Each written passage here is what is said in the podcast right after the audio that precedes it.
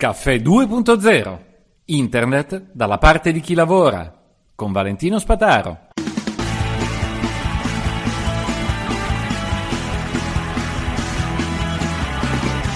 Buongiorno a tutti, buongiorno a tutti. Bella oggi. Abbiamo una puntata pomeridiana che è il commento della puntata di, mattu- di mattina. Sto cambiando non poche cose e, e vedo che siete reattivi, mi fa molto piacere. Allora, sostanzialmente parlavo di Signal stamattina. Uh, Signal, quella applicazione per comunicare in modo riservato tra uh, persone via internet, via telefonino. Quindi sostanzialmente la messaggeria consigliata da Snowden, ok? Ho fatto varie affermazioni.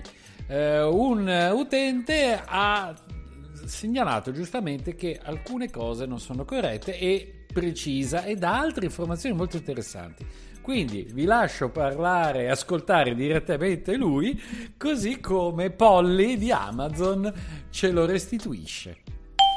S19N puntata 1421 su Signal, anche se il protocollo è lo stesso non mi risulta sia compatibile né con Skype, né con WhatsApp. I loro server non sono federati e non è peer-to-peer.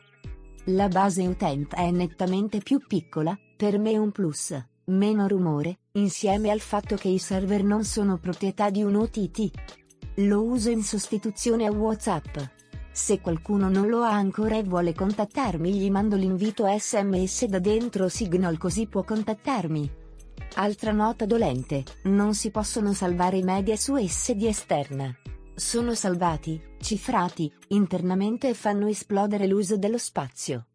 Una volta installato non ho rilevato difficoltà nell'uso anche da parte di utenti non tecnici. Nota finale, per i vecchi sms uso Silence, che permette di cifrarli. Anche questo va usato da entrambi gli interlocutori. Un'altra bella segnalazione che, che, mi fa sempre S19N, mi piace ricordare il, suo, la sua sigla e basta. eh, un'altra segnalazione è un'applicazione per Android che, che troviamo sul, su F-Droid, quindi non, non, so se è sullo store ufficiale, ma sicuramente è su F-Droid. F-Droid, come sapete, è un'alternativa ad Apple Store che permette di avere software flux, eh, software eh, cui si conosce il sorgente, per intenderci, farla, per farla semplice.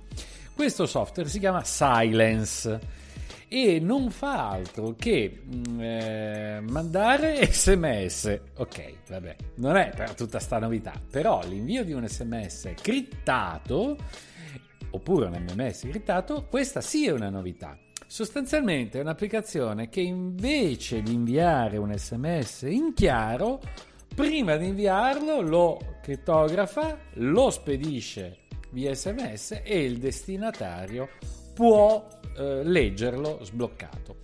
Non ho idea di come si scambino le password, probabilmente le chiavi, probabilmente le chiavi pubbliche verranno distribuite tramite internet, tramite un sistema centralizzato.